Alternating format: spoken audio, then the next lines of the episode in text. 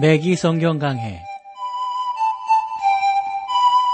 Thru the Bible 제공으로 창세기부터 요한계시록까지 강해한 매기 목사님의 강해 설교를 보내드리는 매기 성경 강해 오늘도 목동제일교회 김성근 목사님께서 말씀을 전해주시겠습니다.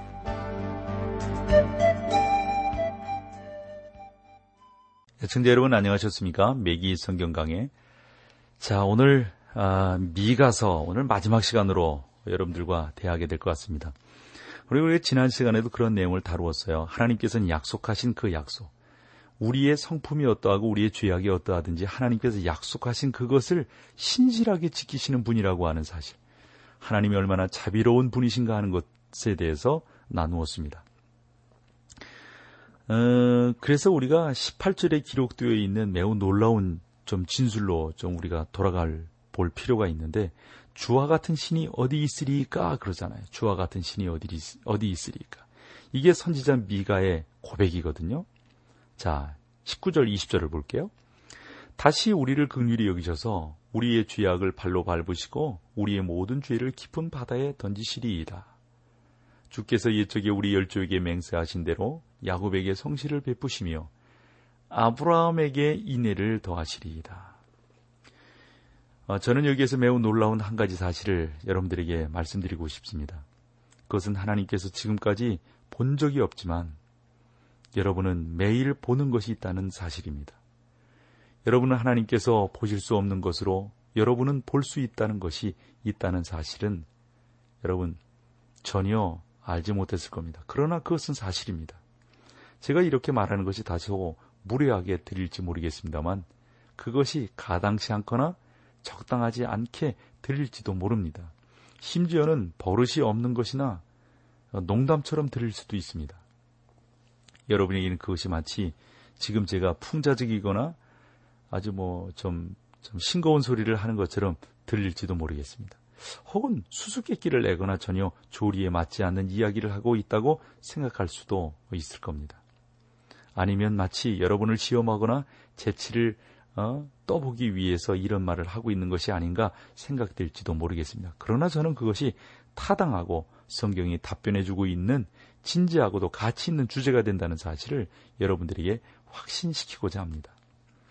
미가 선지자는 여기에서 18절에서 보면 주와 같은 신이 어디 있으리까? 란 매우 심오한 질문을 하고 있죠.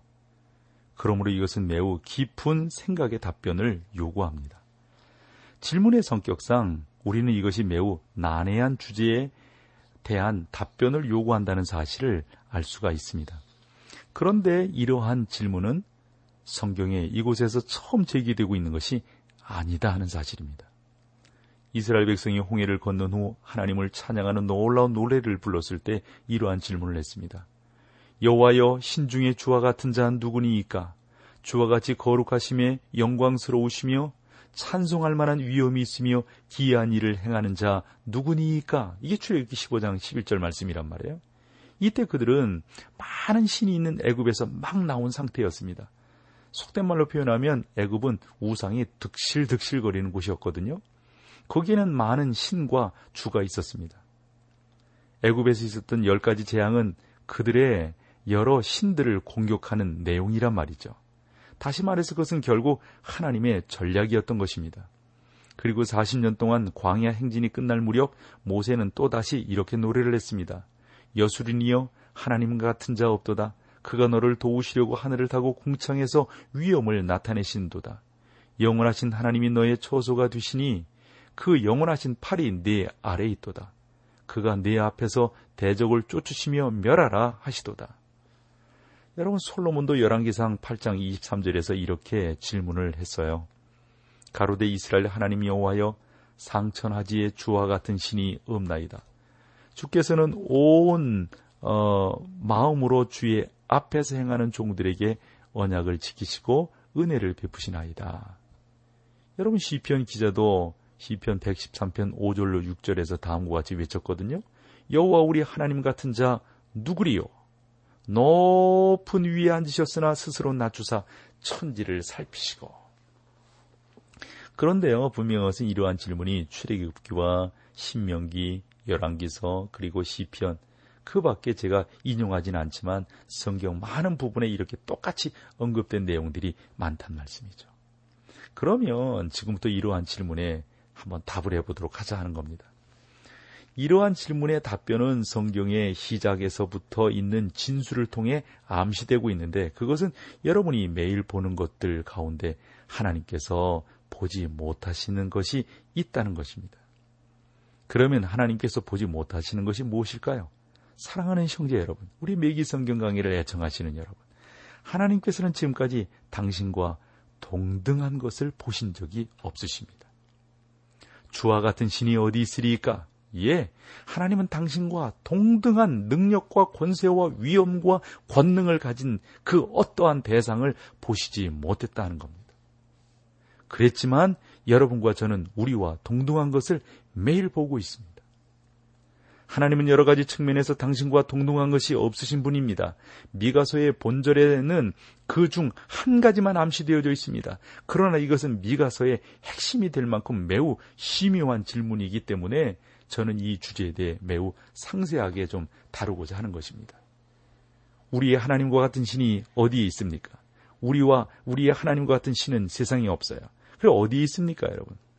성경의 하나님은 창조주이십니다. 성경에 기록되어 있는 하나님이 우주의 창조자이신 것에 반해 이방신들은 피조물에 지나지 않습니다. 사도 바울은 다음과 같이 기록하고 있죠.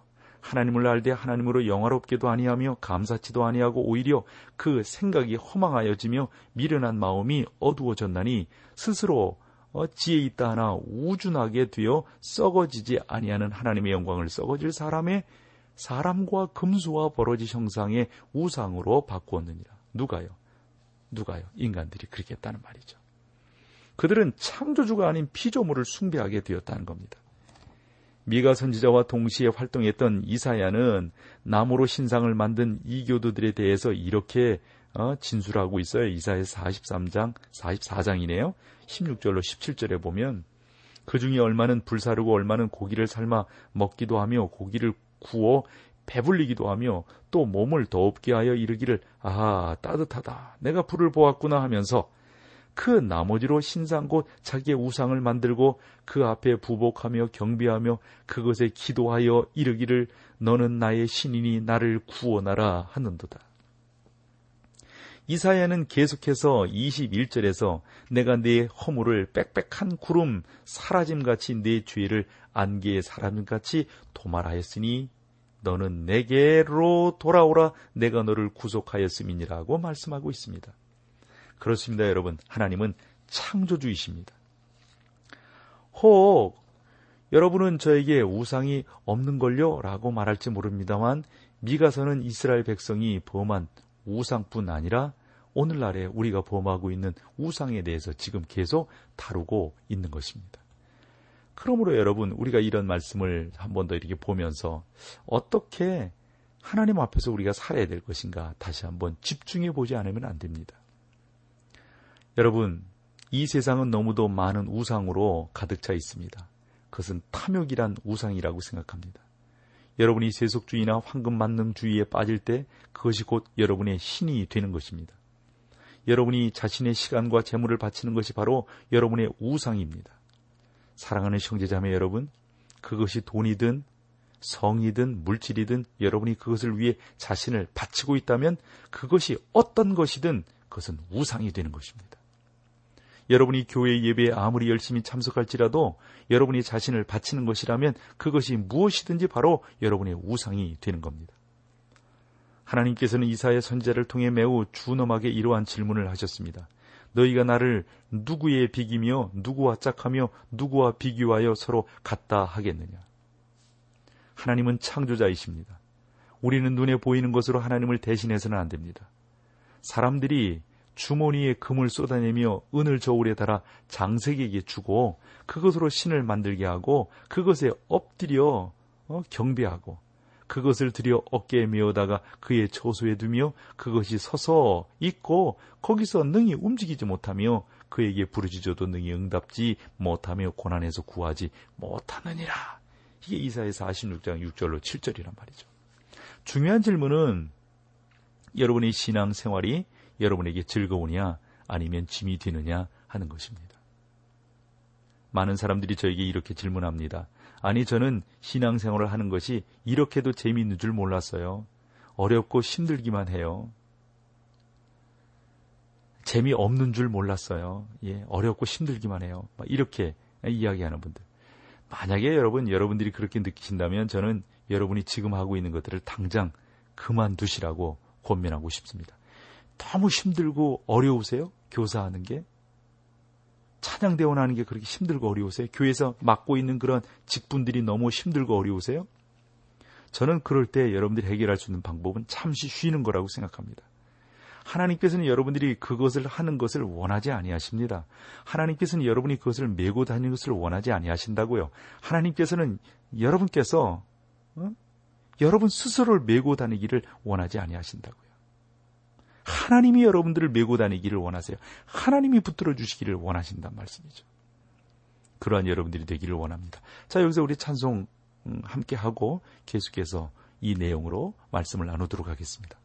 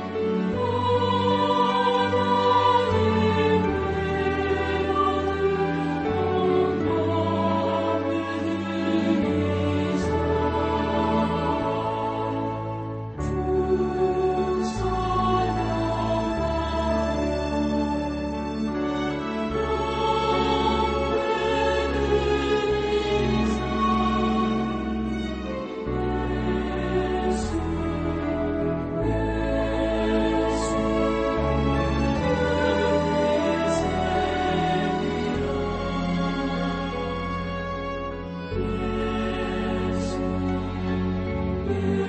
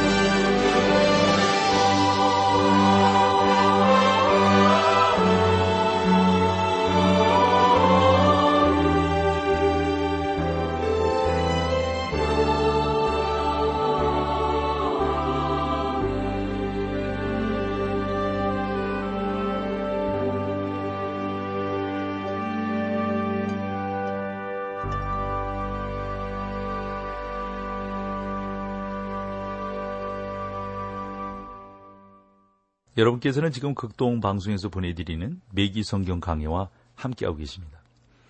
그러니까 여러분, 우리가 좀 더 분명하게 알아야 될 것은 하나님 그분이 어떠한 분이시냐.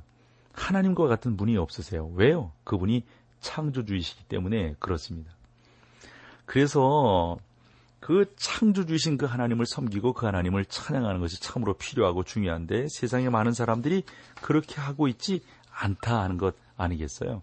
그것에 대해서 이 메기 목사님은 계속해서 이 미가 선지자의 말씀을 해석하면서 강조하고 있습니다. 그리고 어? 그와 같은 신이 없다라고 말할 때 두 번째는 뭐냐면 성경은 하나님은 거룩하고 공의로우신 분이기 때문에 그분과 같은 분이 없다는 겁니다. 이것을 어, 이 미가서가 물론 이 미가서는 성경 66권 전체에 있어서 상당히 그 부피로움은 적은 음, 성경입니다만 대단히 중요한 진리가 된다고 봅니다. 성경에 기록된 하나님은 거룩하고 공의로우신 하나님이십니다. 이방의 신들은 작고 경멸적이고 비천하고 하찮으며 초라하고 악하며 보잘것없이 추합니다. 여러분이 지금까지 보았던 이방 종교의 우상들에 대해 생각을 해보십시오. 올림푸스 산 정상에 있는 헬라의 신들은 단순히 인간의 형상을 본따서 만들어졌습니다. 그것들은 인간을 여러 모양으로 나타내는 것입니다. 그러면 그것들이 한 것이 무엇입니까? 그런 우상들은 마치 비정상적일 만큼 크게 자란 어린 아이처럼 보였습니다. 그런 우상들은 보복적이고 복수심으로 가득 찬 신이에요. 이방 종교의 신들을 보기에 결코 보면 아름답지 않습니다. 믿지 않는 자들은 하나님을 얼마나 비난하고 헐뜯습니까?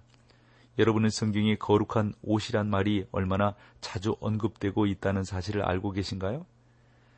우리 매기 성경강의 애청자 여러분, 우리는 우리의 하나님은 아름답습니다. 그분은 거룩한 하나님이십니다. 하나님께서 당신의 백성을 향해 내가 이 일을 행하여도 내가 잠잠하였더니 내가 나를 너와 같은 줄로 생각하였도다. 라고 하신 말씀을 여러분들이 기억하시기 바랍니다. 하나님께서는 우리를 향해 나는 너희와 같이 아니하느니라. 너희는 죄인이다. 너희는 낮고 천한 것을 행하기 위해 허리를 굽히는도다. 나는 거룩한 자라. 나는 공의로운 하나님이니라고 말씀하십니다. 하나님은 이사야서에서 내 생각은 너희 생각과 다르며 내 길은 너희 길과 달라서 라고 말씀하셨습니다. 하나님께서는 거룩하십니다. 그분은 당신께서는 죄를 미워하신다는 것을 말씀하십니다. 하나님께서는 죄에 대해 분노하십니다. 하나님께서는 죄를 아주 싫어하십니다. 그러므로 죄에 대해 반드시 진노를 바라십니다. 범죄한 자가 하나님의 심판을 피할 수 없는 것은 바로 이러한 이유 때문입니다.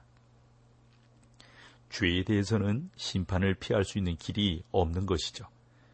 심판으로부터 벗어날 수 있는 탈출구가 없습니다. 하나님은 우리의 죄를 결코 묵인하지 아니하십니다. 다시 한번 말하지만 저는 뭐 이 미가서가 상당히 그 적은 뭐 한 7장까지 있는 그러한 성경입니다만 이 안에 담고 있는 이 교훈은 오늘날 우리나라에도 우리 교회에도 우리의 삶에도 그대로 적용된다고 믿습니다. 우리는 지난 시간 매우 불안한 세월들을 보냈습니다. 여러분과 제가 살고 있는 세계는 실제 불안에 빠뜨린 지난 한 세기 동안이었다고 하는 사실을 알게 됩니다. 지금도 우리나라는 뭐 불안하다고 해도 과언이 아니죠. 아니 우리나라만 불안한 것이 아니고 뭐 세계 강대국인 미국은 불안하지 않겠어요? 소련은 불안하지 않겠어요? 일본은 불안하지 않겠어요? 다 모든 세계는 다 불안함 속에 살아가고 있습니다. 오늘날 세상은 뭐 미가 시대나 오늘날이나 전혀 다를 바가 없습니다. 오늘날 일어나고 있는 사건들은 제가 과거에 들었고 알았던 그러한 사건 거의 거의 뭐 대동소이하다고 볼 수 있습니다. 따라서 죄를 진노하시며 심판하시는 하나님을 우리가 바라보는 것, 그분이 거룩하시다고 하는 것을 인정하는 것이 무엇보다 중요하다고 봅니다. 저는 그리스도를 영접하지 않는 자들에 대한 심판의 날이 가까워오고 있다고 하는 사실을 압니다. 그러나 하나님께서는 지금도 역사하시고 계시며 따라서 저는 범죄하는 자마다 하나님의 진노를 당하게 된다는 사실을 믿습니다. 하나님을 부인하고 배척하는 나라는 그것에 대한 결과를 피할 수가 없습니다. 여러분과 저는 우리가 개인적인 죄인으로 하나님께 나아가지 않으면 안 된다는 사실도 깨달아야 합니다. 우리가 겸손히 하나님과 함께 행한다는 것, 바로 이것을 의미하는 것이죠. 여러분의 자신의 선한 행동을 자랑스럽게 생각하며 하나님께 나와서는 안 될 것입니다. 여러분, 하나님, 저는 죄인으로 하나님의 구원이 필요합니다. 하나님 저 도와주세요. 라고 고백하며 하나님께 나아가야 합니다. 여러분은 자신의 의로운 행위로는 천국에 갈 수 없다는 사실을 인정하고 하나님께서 주시는 구원을 받아들여야만 하는 것입니다.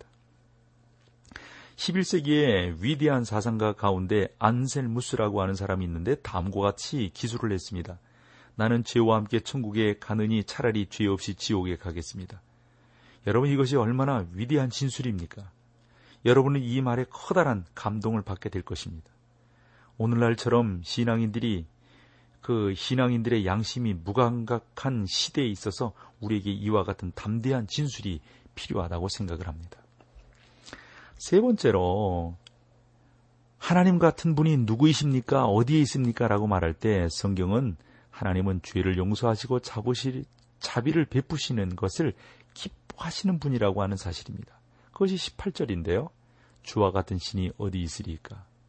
주께서는 죄악을 사유하시며 그 기업에 남은 허물을 넘기시며 인애를 기뻐하시므로 노를 항상 품지 아니하시니이다. 여기에 바로 하나님의 놀랍고 위대한 차이점이 있습니다. 이러한 면에서 하나님과 같은 것이 없습니다. 아니 하나님과 비교할 만한 것도 없는 것이죠. 여호와여 신중에 주와 같은 자 누구리이까? 주와 같이 거룩함에 영광스러우시며 찬송할 만한 위엄이 있으며 기이한 일을 행하는 자가 누구리이까? 이 출애굽기 15장 11절 말씀이거든요. 그리고 또 보면 여호와께서 가라사대 내가 나의 모든 선한 형상을 네 앞에 지나가게 하고 여호와 이름을 네 앞에 반포하리라. 나는 은혜를 줄 자에게 은혜를 주고 긍휼을 여길 자에게 긍휼을 베푸느니라. 이 출애굽기 38장 18절 19절 말씀이라고 다시 말해서 하나님께서는 이렇게 말씀하시는 거예요. 모세야, 내가 너에게 이것을 행하는 것을 행하는 것은 모세 네가 내 백성의 지도자라서가 아니라 내가 은혜를 주고 긍휼을 베풀기를 기뻐하기 때문이다. 나는 모든 사람에게 이것을 행하기를 기뻐하노라. 사랑하는 여러분, 여러분은 하나님께 나아가 그분께 자비를 구하기만 하면 되는 겁니다. 하나님은 선하시며 세상에 그분과 같은 그러한 또 다른 그러한 존재가 없습니다. 우리가 다시 한번 출애굽기로 돌아가서 이렇게 표현한 말씀을 한번 34장 5절로부터 7절인데요. 여호와께서 구름 가운데 강림하사 그와 함께 거기 서서 여호와 이름을 반포하실세.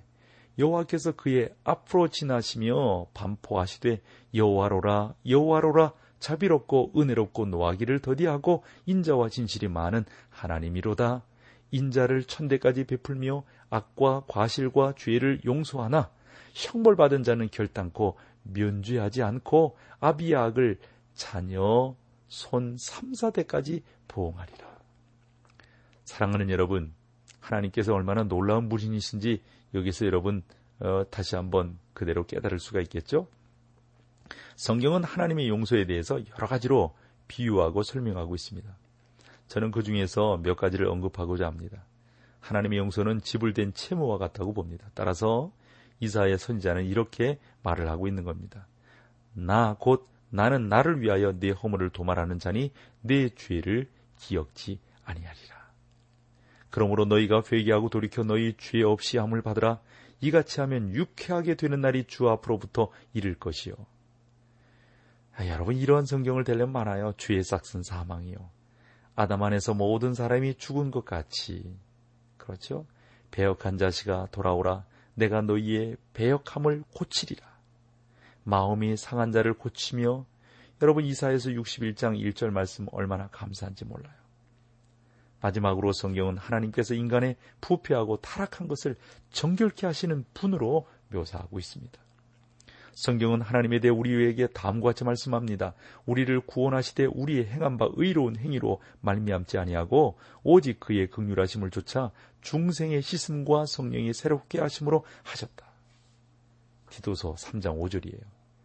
저가 빛 가운데 계신 것 같이 우리도 빛 가운데 행함 빛 가운데 행하면 우리가 서로 사귐이 있고 그 아들 예수의 피가 우리를 모든 주에서 깨끗게 하실 것이요.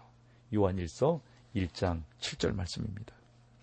사랑하는 여러분, 이런 말씀에 빗대어 보면 주와 같은 신이 어디 있으리이까? 주께서는 죄악을 사유하시며 그 기업에 남은 자의 허물을 넘기시며 인애를 기뻐하심으로 노를 항상 품지 아니하시나이다. 우리의 죄를 용서하시는 하나님께서는 놀라운 하나님이 아니십니까? 여러분 그 하나님을 찬양하지 아니하시겠습니까? 하나님께서는 장차 이스라엘을 그들의 본토로 회복시켜 주실 것입니다. 그러나 그것은 이스라엘 백성이 훌륭하기 때문이 아닙니다.